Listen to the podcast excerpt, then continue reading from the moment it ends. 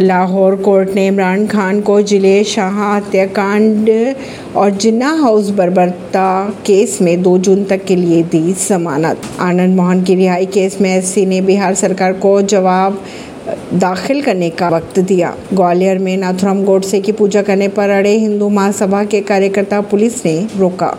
Hiroshima में PM Narendra Modi और Ukraine के राष्ट्रपति जेलेंस्की की होंगी मुलाकात। एनआईए ने कनाडा के लिस्टेड आतंकी अर्शदीप के दो सहयोगियों को दिल्ली एयरपोर्ट पर किया अरेस्ट। आर्यन केस में शाहरुख खान और समीर वानखेड़े व्हाट्सएप चैट आई सामने। एनसी सांसद अभिषेक बनर्जी को कल सीबीआई ने किया तलब। ज्ञान व्यापी मामले की अगर बात की जाए तो सुनवाई 7 अगस्त तक के लिए टाली गई। कार्बन डेटिंग पर जारी रहेगी रोक। प्रभात गुप्ता हत्याकांड में केंद्रीय मंत्री अजय मिश्रा, टेनी बरी हाईकोर्ट ने दिया फैसला। तीन खबरों को जानने के लिए जुड़े रहिए जनता सरिश्ता पॉडकास्ट से। दिल्ली से